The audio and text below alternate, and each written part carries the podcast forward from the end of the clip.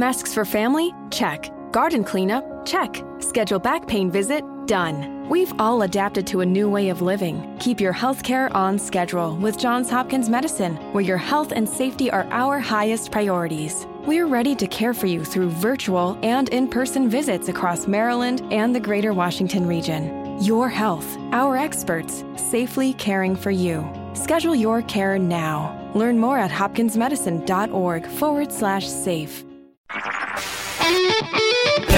HD cast आप सुन रहे हैं एच डी स्मार्ट कास्ट और ये है रेडियो नशा प्रोडक्शन हेलो दोस्तों मैं अमित कुमार एक बार फिर हाजिर हूँ आपका favourite show crazy for Kishore लेकर।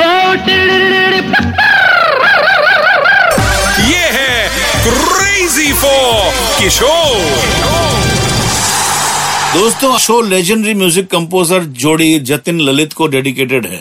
मैं बाबा और इनसे जुड़ी कुछ खट्टी मीठी यादों को ताज़ा करना चाहूँगा। सबसे पहले बताऊँगा वो गाना जब Jatin Lalit as child artist बाबा के साथ रिकॉर्डिंग कर रहे थे। बाबा की डायरेक्ट की हुई फ़िल्म दूर कराई की शूटिंग में जतिन ललित ने ऐसा क्या किया जिससे बाबा पैनिक हो गए? ललित की कौन सी विश जतिन के भाई मंदिर ने पूरी की? प्यारो मेरे प्यारो। म्यूज़िक कंपोजर जतिन ललित अपने बचपन के दिनों में एज अ चाइल्ड आर्टिस्ट फ़िल्मों में काम करते थे। और कोरस में बच्चों की आवाज़ में गाना भी गाते थे। ऐसे ही जब जतिन ललित और भी बहुत सारे बच्चे बाबा के साथ फ़िल्म परिचय का गाना सारे के सारे रिकॉर्ड कर रहे थे तो आशा जी और बाबा का पार्ट खत्म होने के बाद सभी बच्चों को कोरस में लाला लाला गाना था। लेकिन ये बच्चे अपना क्यू भूल गए? और किसी एक बच्चे ने एब्रप्टली गाना शुरू कर दिया। और बाकी बच्चों ने उस बच्चे को फॉलो भी किया। उस दौरान गाने लाइव और एक ही टेक में रिकॉर्ड होते थे। अब फ़िल्म के music director R D Burman बड़े नर्वस हो गए कि कहीं इसी गाने को इन सब बच्चों की वजह से फिर से रिकॉर्ड न करना पड़े। जैसे तैसे गाने की रिकॉर्डिंग खत्म हुई, सब बच्चों को लग रहा था कि अब उन्हें डांट पड़ेगी। लेकिन फिर बाबा ने पूरा गाना सुना और सबको ये कहकर कन्विंस कर लिया कि बच्चे तो थोड़ी गलती करते ही हैं। तो अगर इस पार्ट को हम ऐसे ही रखेंगे तो और रियलिस्टिक लगेगा। अगर आप ये गीत ध्यान से सुनेंगे तो आपको इस बच्चों की प्यारी सी छोटी सी गड़बड़ का एहसास हो जाएगा। जब बाबा फ़िल्म दूर का राही बना रहे थे तो उन्होंने इस फ़िल्म के लिए जतिन ललित को as a child artist cast किया था। बाबा जतिन ललित समेत इन सब बच्चों को अपनी कार में बैठा के सेट पर ले जाते थे। ऐसे ही एक बार जब बाबा सब बच्चों को सेट पर ले गए तो उन्होंने नोटिस किया कि कुछ बच्चों के कपड़े नए लग रहे हैं। इसीलिए उन्होंने अपने असिस्टेंट डायरेक्टर से कहा कि इन बच्चों के कपड़े मैले कर दो।